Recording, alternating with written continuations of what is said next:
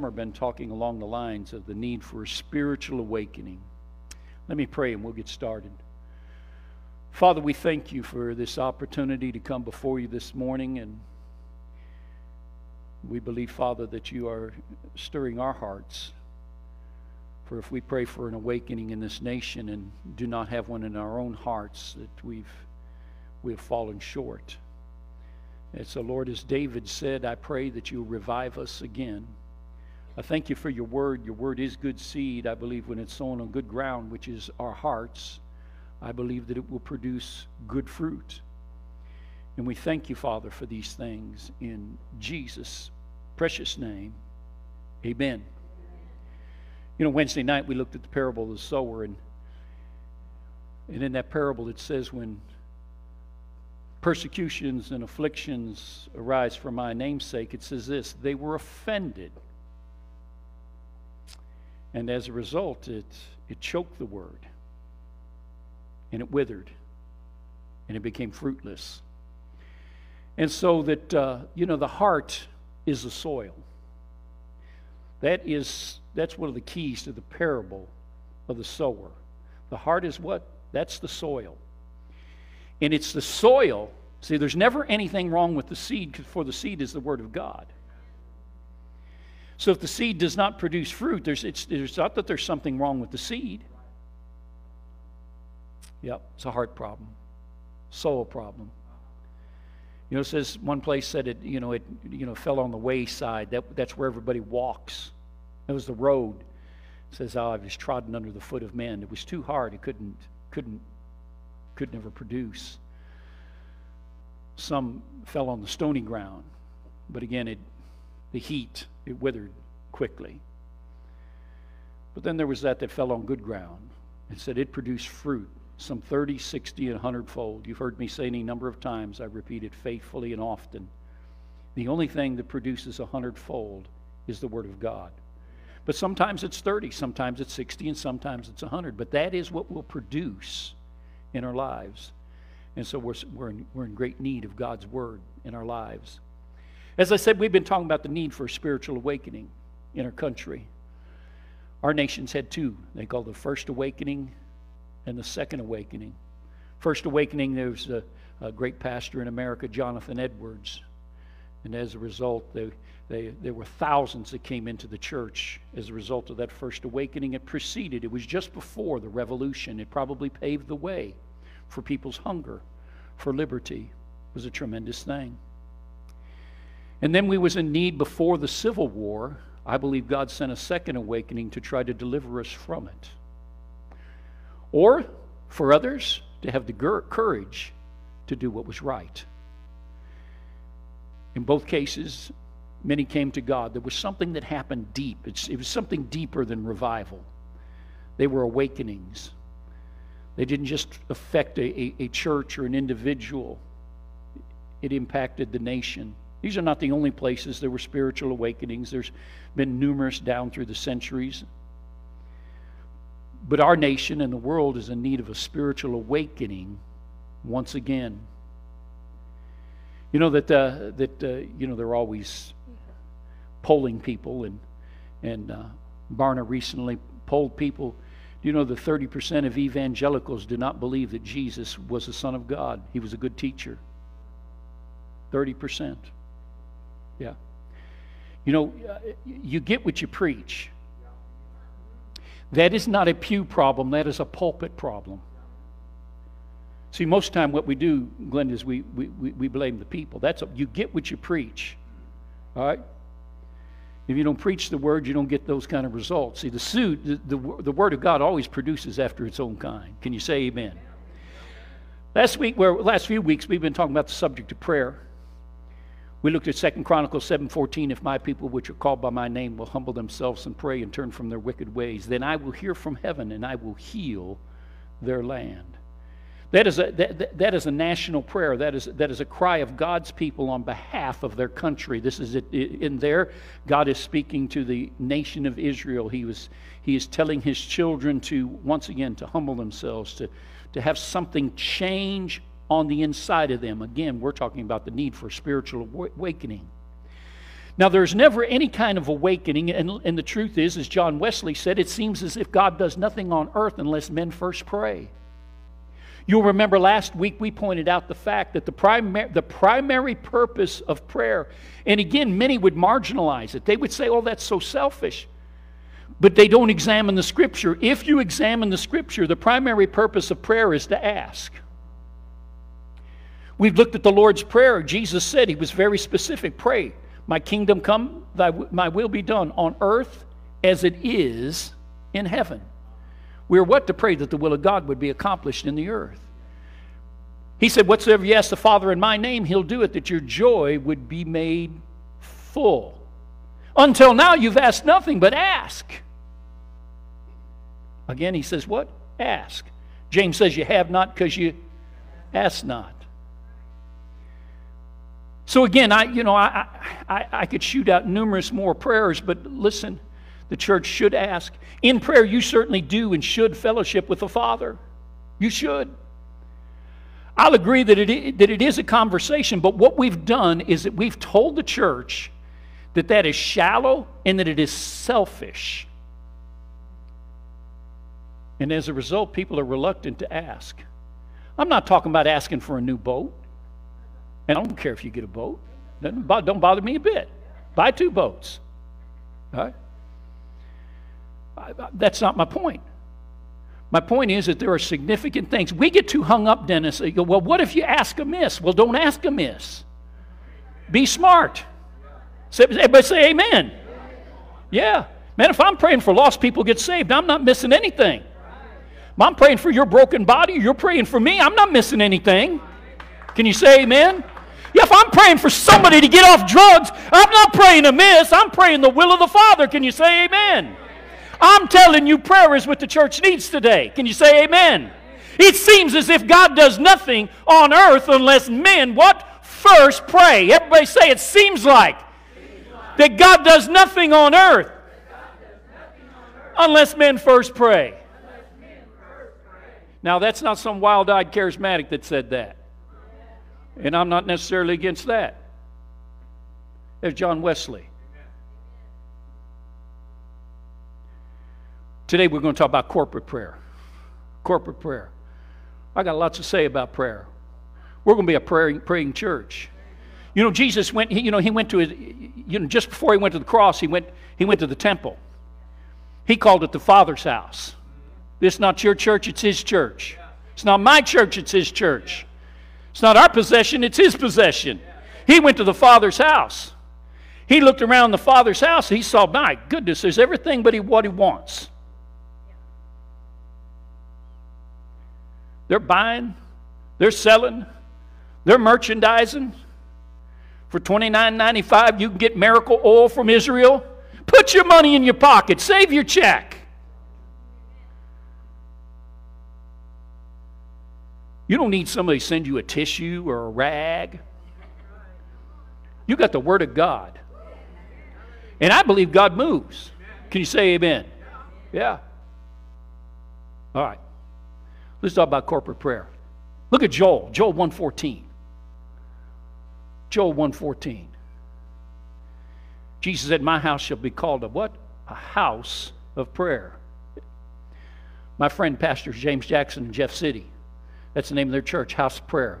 Hey, they may be the only ones got the right name. I'm kidding a little. Joel 114. The prophet says, declare a holy fast. Oh my, we've already started out in a hard spot. Declare a holy fast. All right? Not a South Beach diet. There's nothing wrong with dieting, okay? Let's just, just be clear, okay? Declare a holy fast. See, when you don't eat and you pray, it's called fasting. When you just don't eat, it's called dieting. Declare a holy fast. Call a sacred, a what? A sacred assembly. Sacred, that's what you set apart for God, for His purpose. Summon the elders and all who live in the land. To where? To the house of the Lord, your God. And what? And cry out to the Lord. This is what we call a call. This is a call for corporate prayer. Again, you, you look at what he says. Uh, call a sacred assembly, summon the elders, all who live in that land. Call them to the house of the Lord and what and cry out to God. This is a call for corporate prayer. Now you're not going to find the word. I know I'm always going to have somebody say, "Well, the word corporate doesn't show up in the Bible." Okay, I, I, I get it, but the definition's there. A gathering together to do something collectively. It's a call for corporate prayer. It's a united prayer. Acts 1:14. Now you know there is a little bit of difference though. You can unite in prayer and not be together. So you can get into agreement and not be together. And it's and I'm for it. Okay? I, I man, I believe in the prayer of agreement. I believe in uniting in prayer. You know, we can pray with believers all around the world. This morning we can pray with we, we, we can pray with uh, brothers and sisters worshiping in other places, churches throughout the county and be united in prayer. But I'm being a little more specific this morning. We're talking about corporate prayer. We're going to we're kind of journey through Acts, the first chapter.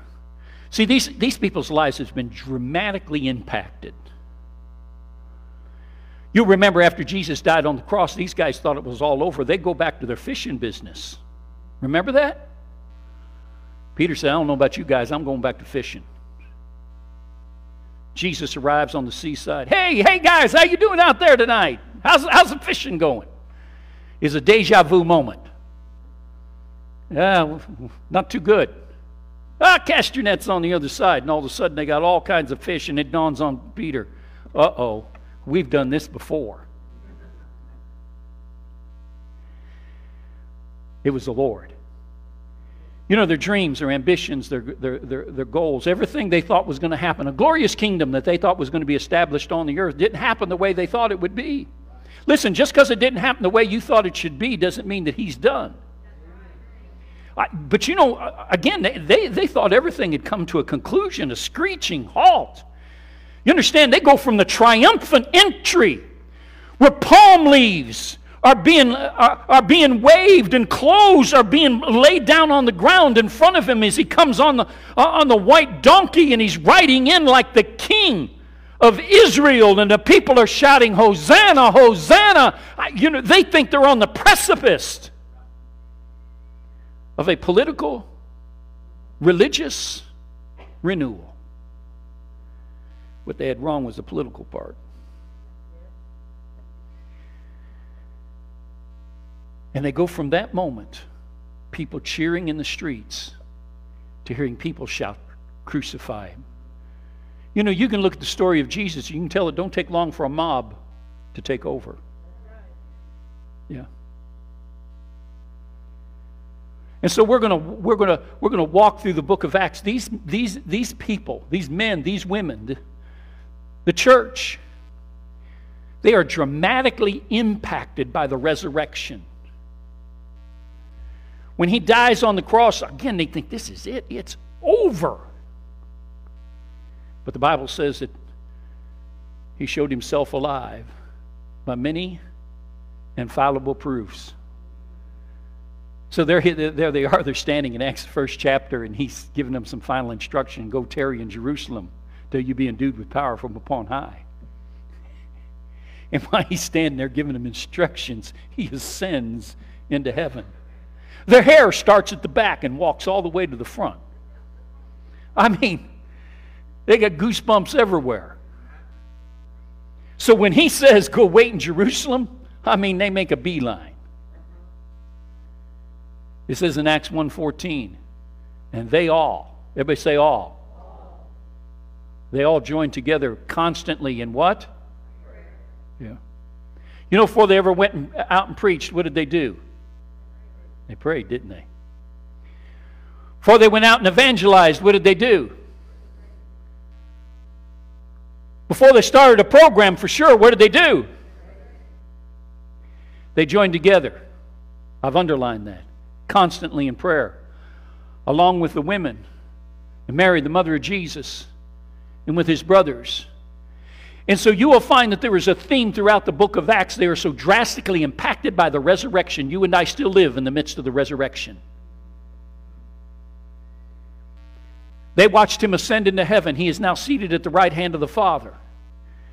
He is there pleading our cause. When we plead the will of God on earth, He's pleading on our behalf in heaven. Hebrews says He ever liveth to make intercession for the saints. Mm, I like for you to pray for me, John, but Jesus is praying with me when I'm praying. Amen. Can you say amen? He ever liveth to make intercession for the saints. We keep going. Acts the second chapter. And when the day of Pentecost was fully come, that great celebration, they were all together in one place. What were they doing? Praying. Again, there's this, there's this theme. They have been impacted. Now remember, they followed Jesus. I've said this so many times, but it, but it, but it bears repeating. Is that when we read the Gospels and we read, we read the miracle starting at the, at the wedding supper, where the waters turned to wine. And we go from there to healing the multitudes, to feeding the multitudes, to healing the blind. And so that when we read the gospel account, we read it and we go from miracle to miracle, but that is not the way the gospel's written. When he goes into the ministry, he goes into the wilderness and he prays. He ends his life on earth in the garden, praying. Or you might even say on the cross, praying. And so, if you will, in life, you don't go from miracle to miracle, or you don't go even from answered prayer to answered prayer. But you go from one place of prayer to another place of prayer. And then God moves between those points of prayer. See, when the church gets this, I'm telling you, things will change here on earth. It seems as if God does nothing on earth unless men first pray. They were all together where? In one place. Acts 2:42. And they joined with other believers in regular attendance at the apostles' teaching and sessions and communion services and in prayer meetings. I've underlined joined with the other believers in regular prayer meetings. Now, I've said it uh, before, and, and, and so not, not to be, de- and, and I don't want to be demeaning, it, that, that, that benefits nobody. But so many, so many times, we want to we want to be at the special service. We want to be at the event. We want to be at the event. Okay? We got any seniors in the room this morning? Any seniors? One. So, not the way you were thinking. I guarantee, not the way you were thinking. This young man got it right. Thank you. Thank you. Who, where else? Zach. Okay. Got about three, three seniors in the room. Okay? Now, at the end of the year, they're going to graduate. Graduation, everybody wants to go to, but it's the event. What got the award or gets the diploma is the process. Without the process, you don't get the diploma. You don't get the reward. Without the prayer, you don't get the answer.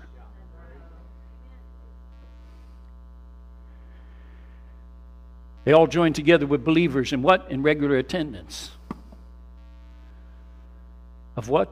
Of prayer meetings. Of course, there were teaching sessions. I, I'm, uh, uh, I'm just not dealing with that this morning. I'm not, not to the exclusion of that. Not to the exclusion of communion. We're going to have communion this morning. But we're emphasizing the prayer. Acts of, uh, I'm going to begin in Acts, the, I want to pick up in Acts, the fourth chapter. It's an extraordinary event in the New Testament. I'm going to read quite a bit of scripture here. Of course, you know that it wouldn't hurt if that's all we did was come to church and read Scripture. At least our doctrine would always be right. Acts, the fourth chapter, beginning in, in, in verse 18, and, and, but we're, we're going to go quite a little ways here. And it says, and they, see, Peter and John uh, had they prayed for a man outside the temple and he was crippled. This is where they say, Silver and gold have I none, but such as I have, give I to thee. In the name of Jesus Christ of Nazareth, rise up and walk. And they reached out, grabbed that man. He rose to his feet. He went shouting through the temple. I'm telling you, he, they were excited. It's a great moment. But you know, the religious folks, they don't like that. And y'all, y'all settle down. Behave. And they called them and commanded them. Now see Peter and Peter and, and John, the Sadducees, the Pharisees, the Sanhedrin. They called them and commanded them that they should not speak at all, nor teach in the name of Jesus. Why is like pointing this out? You know, most people don't care what you say as long as you leave Jesus out. You can teach and preach anything else you want, you leave Jesus out, you're good. They didn't say don't speak anymore, and they didn't say don't teach anymore. They said don't speak or teach in the name of Jesus. Like Peter and John. They answered them. Remember, uh, they know about the resurrection. They watched him ascend into heaven. They were there on the day of Pentecost when the Spirit of God was poured out upon mankind. Whether it is right in the sight of God to listen to you more than God, you judge. For we cannot but speak the things that we have seen and heard. They said, we just can't help ourselves. Threaten us all you want. We can't help ourselves. We can't turn the switch off. Boy, I like that. That switch too easy to turn off today. We cannot but speak these things. So when they had further threatened them, they let them go finding no way of punishing them, because since the people, because of the people, since they all glorified God for what had been done, this, they'd seen this marvelous miracle.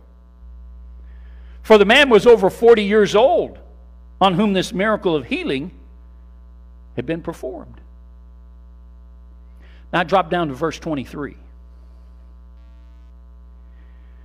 Now, being let go, so finally, now I did say they laid a few stripes on their back little friendly reminder. And being let go, I love this verse. This is really important right here. They went to their own companions. Little of Greek just means this they went to their own.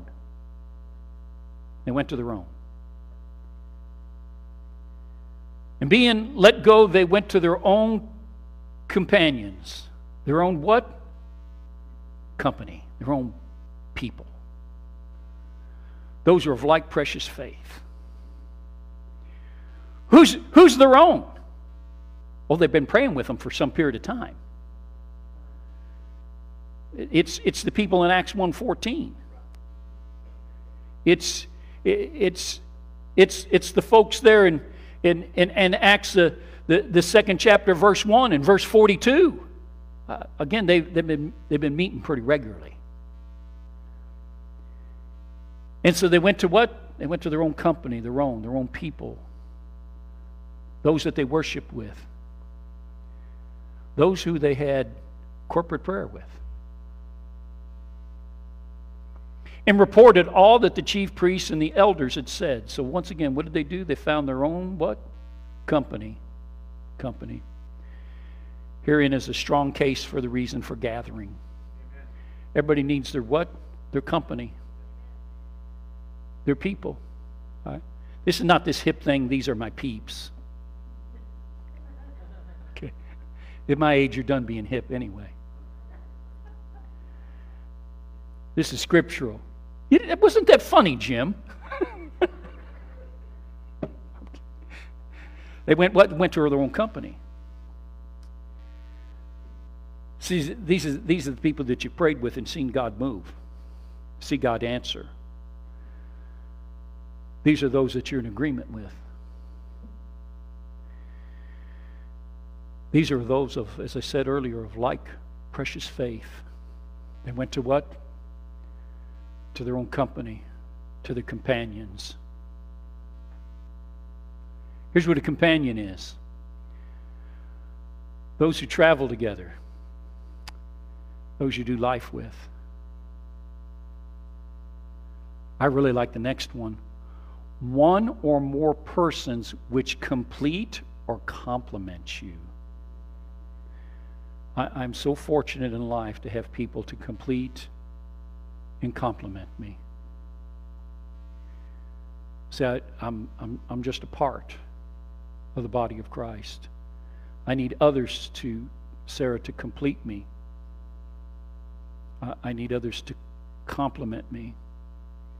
If I were the arm and I had not a hand, I would have so many limitations.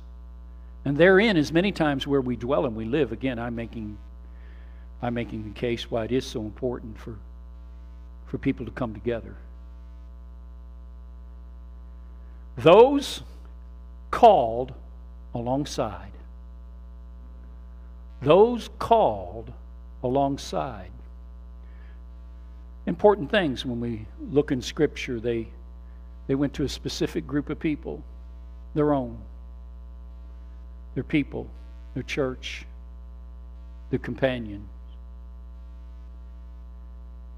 So when you begin to read the book of Acts, you find this is that their unified prayer, that their corporate prayer provided unlimited potential. Unlimited potential.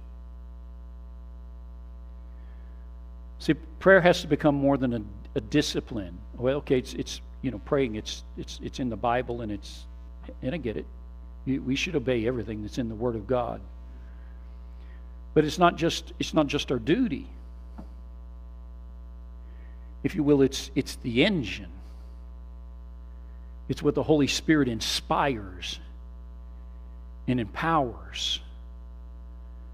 It's those words pray that my will would be done on earth as it would be in heaven. Why? Because it's important. That's why he's left the church here. What? To pray that his will would be accomplished on earth as it is in heaven. Is his will being done in heaven? We know it is. He said, Whatsoever you bind on earth will be bound in heaven. Whatsoever you loose on earth will be loosed. Those those are, those are profound statements, Leon. Profound statements.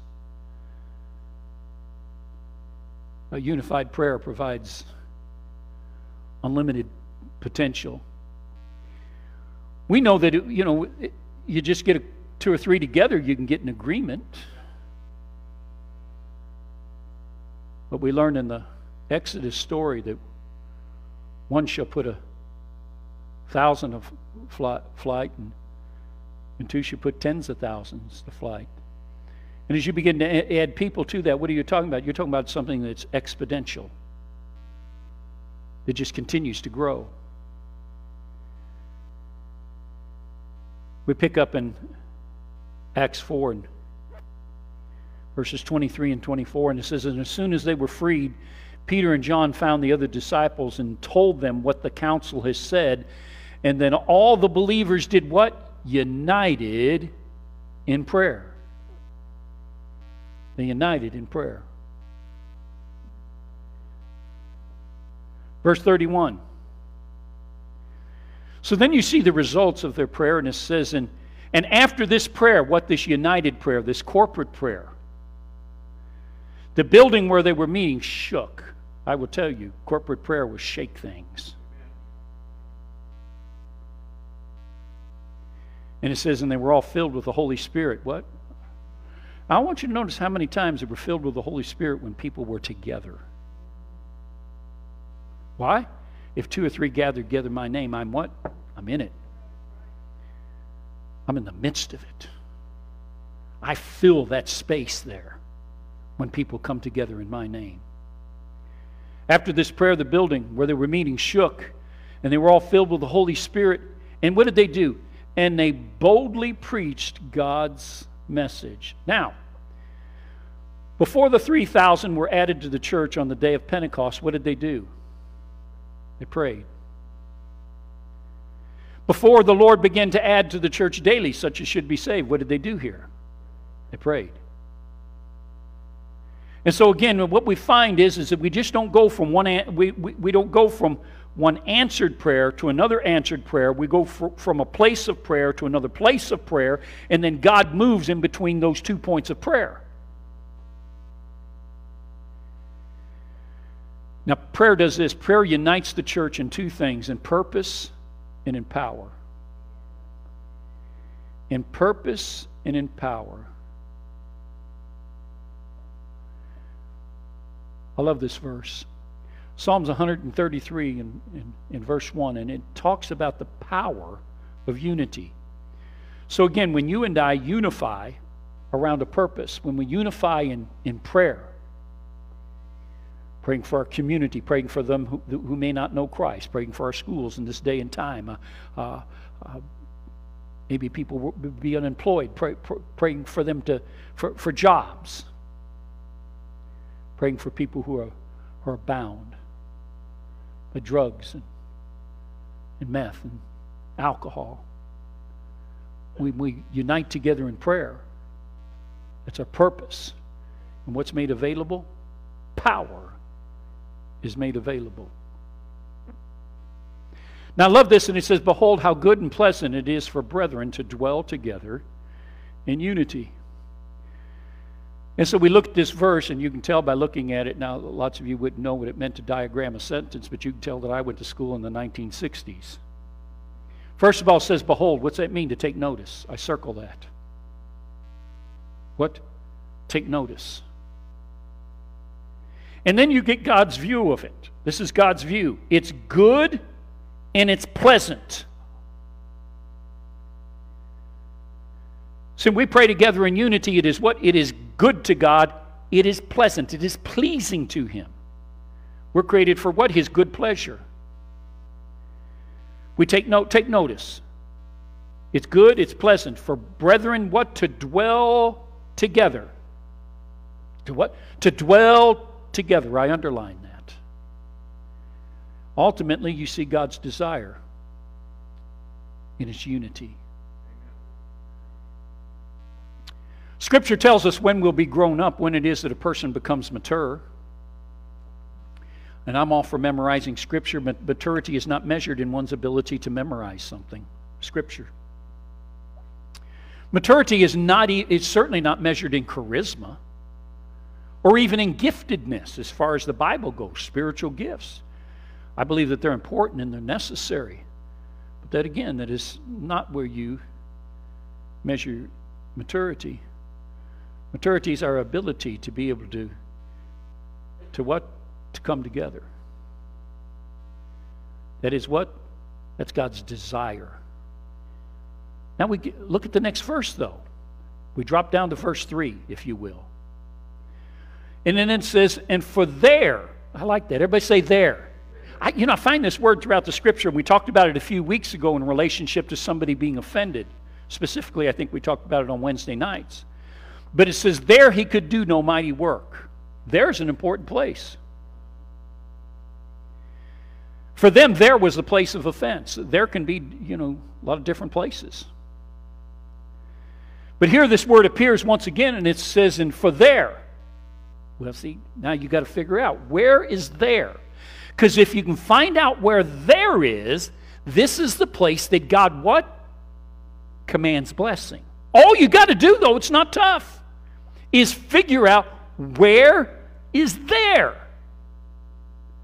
Well, we go back to what the last subject was how good and how pleasant it is for brethren to dwell together in unity.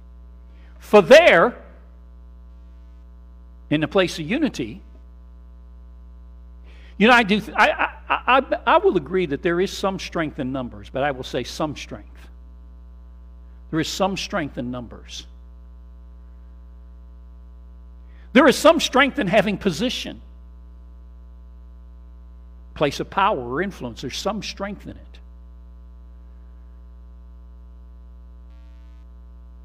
But I'm telling you, in unity, there's much more than some strength. For there, the Lord commands. What happens if he commands? You, you're talking about something that's irrevocable. In the beginning, God said, Light be. And we know that the universe continues to grow at the speed of light. What did he? He commanded light to be. It's irrevocable. And so when the, when, when the body of Christ, when a church, when a group, even within a home and within a marriage, because see, this works everywhere. That's the wonderful thing. Can work, at, can be effective at work. Could be effective in a nation. But there, there, the, there is what? There is where the Lord commands blessing. He confers it. He pronounces it. That is the place that blessing comes. Now, see, when we see these instances as we're reading there in, in the book of Acts, so they're praying together in unity and they see the Spirit of God poured out from upon high. 3,000 people come into the church. And the next outpouring, 4,000 people come into the church. Why? Because there is a place that God what? Commands blessing. Acts the 12th chapter. In Acts chapter 12, Peter's been arrested.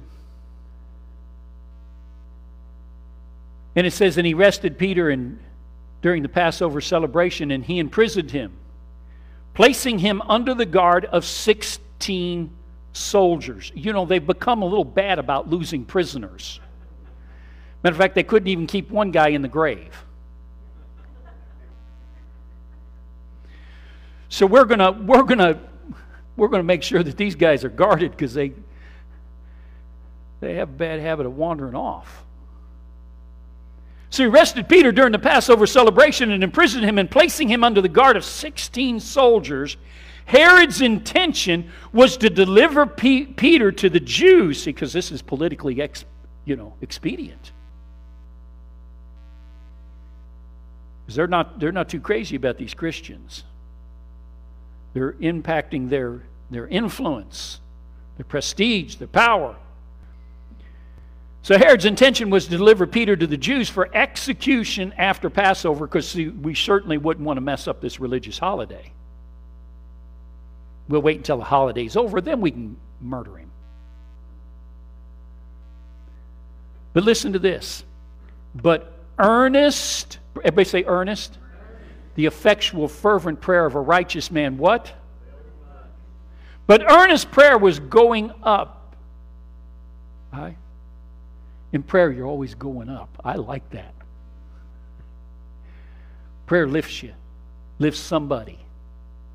Prayer, what changes things. The earnest prayer was going up to God from the church for his safety all the time he was in prison. So, this is what they're praying for. They're praying for what? His safety. Do you know we serve a God who can do exceedingly and abundantly above all you ask or think? But listen to this, John. What have they not asked? What if he didn't ask? Oh, but it's so selfish to ask. You see how misguided we are in our thinking. If somebody doesn't ask, Peter's got 16 soldiers around him that's going to turn him over to the Sanhedrin and they're going to execute him. But somebody what? Asked. And we have not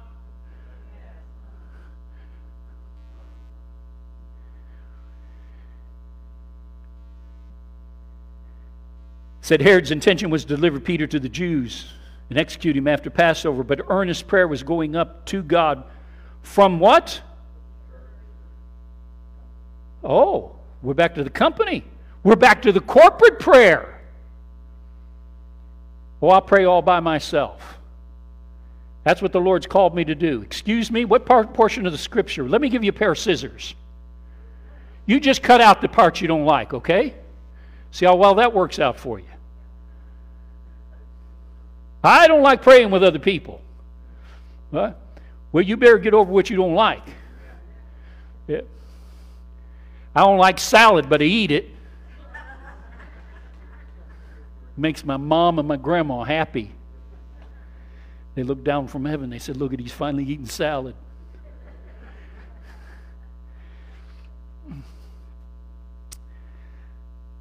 Prayers going up from the church for his safety all the time, All the time. Everybody say all the time. All right? They didn't just pray a polite prayer, okay, let's all remember Peter, and then forget it and go on with their lives. Now, the night before he was to be executed, well, this is kind of a grim deal here. He was asleep. Well, that says something about his character, doesn't it? Are you sleeping on your last night? And the night before he was being executed, he was asleep, double chained between two soldiers with others standing guard. Remember 16. Before the prison gate. When suddenly there was a light in the cell, and an angel of the Lord stood beside Peter. I like this. Well, he says, I'm going to walk up, Dennis. You're not going to be paying attention. I'm just going to slap you. You're going to say, Why'd you do that? I'm going to say it was in Scripture. the angel of the Lord slapped him on the side to awaken him. Boy, I could. Hey, let's see. Maybe we can have us a prayer line this morning. the angel of the Lord slapped him on the side to what? To awaken him. All right, I won't, I won't apply that spiritually, okay? said, Quick, get up. And the chains fell off his wrists. And the angel told him, said, Get dressed, put on your shoes. And he did. Now put on your coat. I mean, who's going to tell you once you put on your shoes, put your coat on? But he's dumbfounded.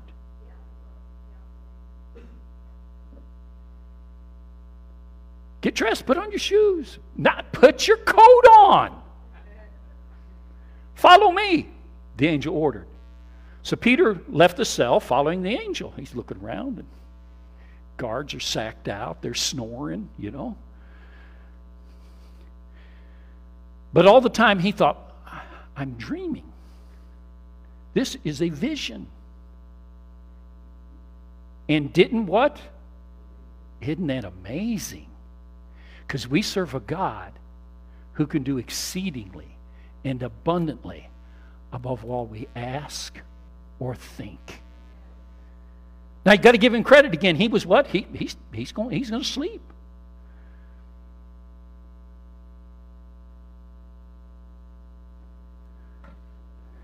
He thinks it's a dream, it's a vision. He didn't believe it was really happening.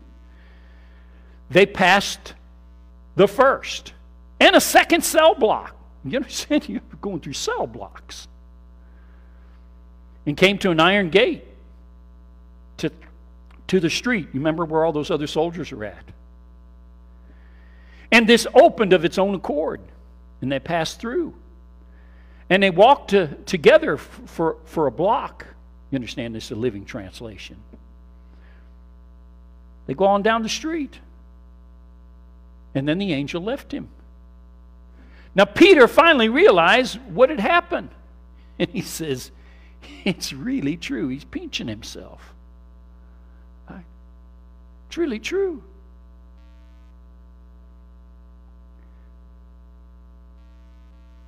Then the Lord had sent his angel and saved me from Herod and from what the Jews were hoping to do to me.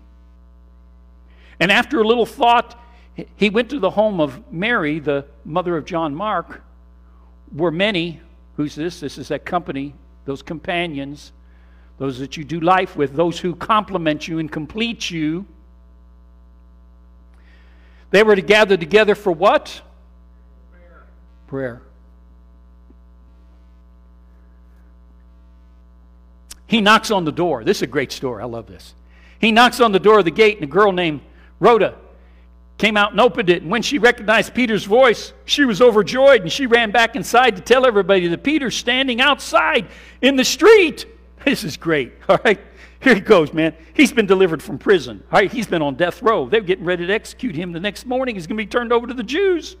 He walks up. Here he goes. All right, man. I'm here. I'm going to knock on the door. Boom, boom, boom. All right.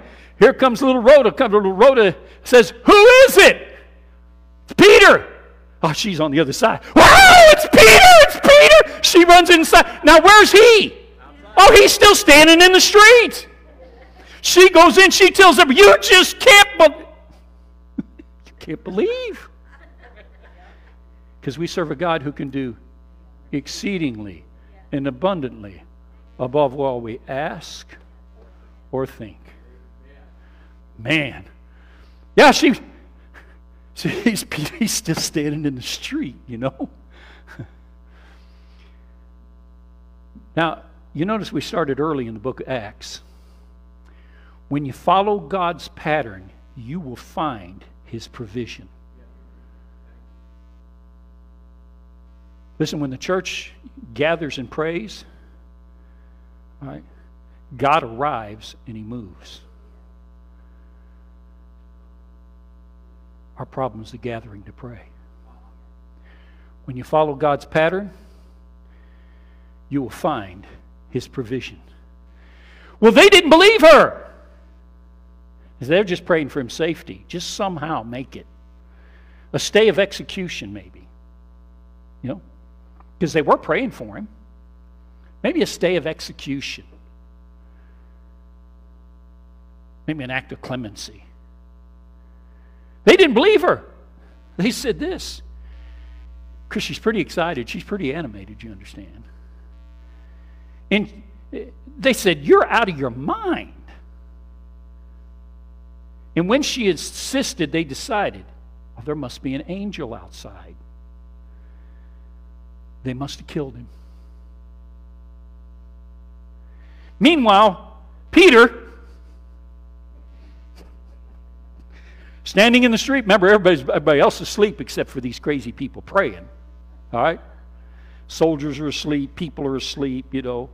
He's out there and he's still knocking on the door. I know somebody's in there. I heard somebody and he's knocking on the door. They think she's crazy. If there is somebody out there, must be an angel. They're just being superstitious, is all they're being. And then when they finally, finally, finally, my, my hand's getting tired. I've been knocking so long. When they finally went out to open the door, to their surprise, knew no bounds. And so I'm telling you, all these people who's crowded in there praying, all of a sudden they're all out in the street. Settle down, people. This is a jailbreak. he motioned for him to quiet down and he told them what had happened and how the Lord had brought him out of jail. He said, Tell, tell James. James is kind of leading the church and the others what happened and left for safer quarters. You know, even beyond their ability to believe, listen to this.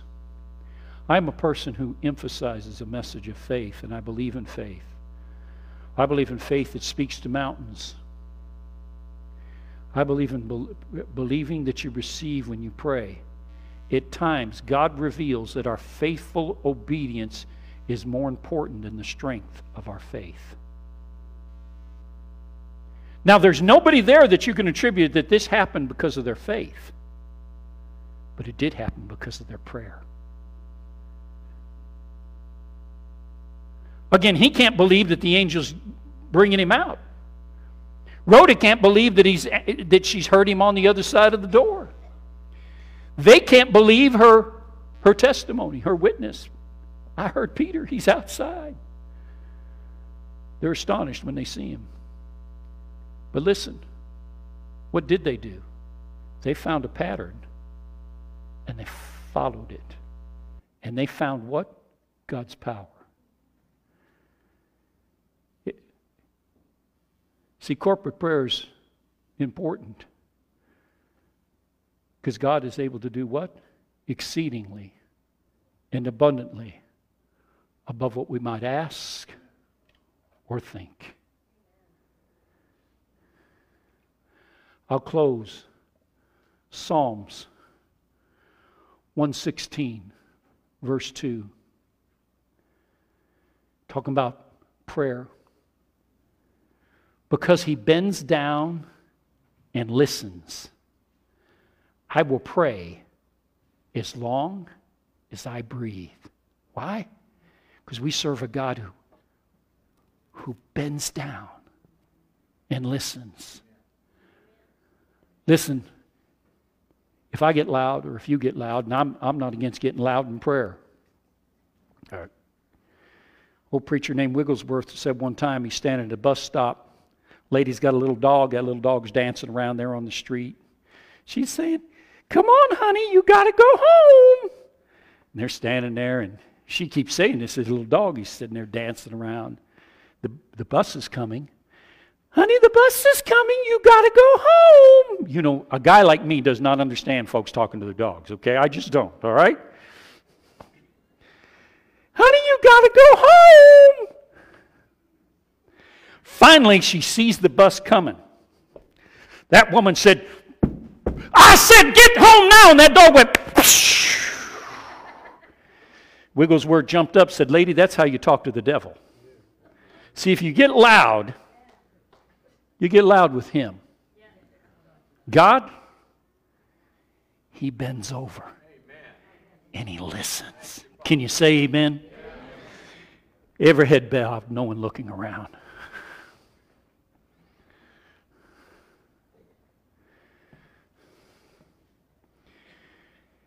You might be here this morning and maybe you've never made a decision concerning the person of Jesus Christ. When I say that, have you ever asked Him to be your Lord? Have you received Him as your Savior, the forgiveness of sin? Far too many times, people are just looking for a fire escape. They want a Savior, but they do not want Jesus' Lordship. I'm here to share with you there is no salvation without lordship. Romans 10 9 and 10 says, If you will confess with your mouth the Lord Jesus, that means you're giving him charge of your life.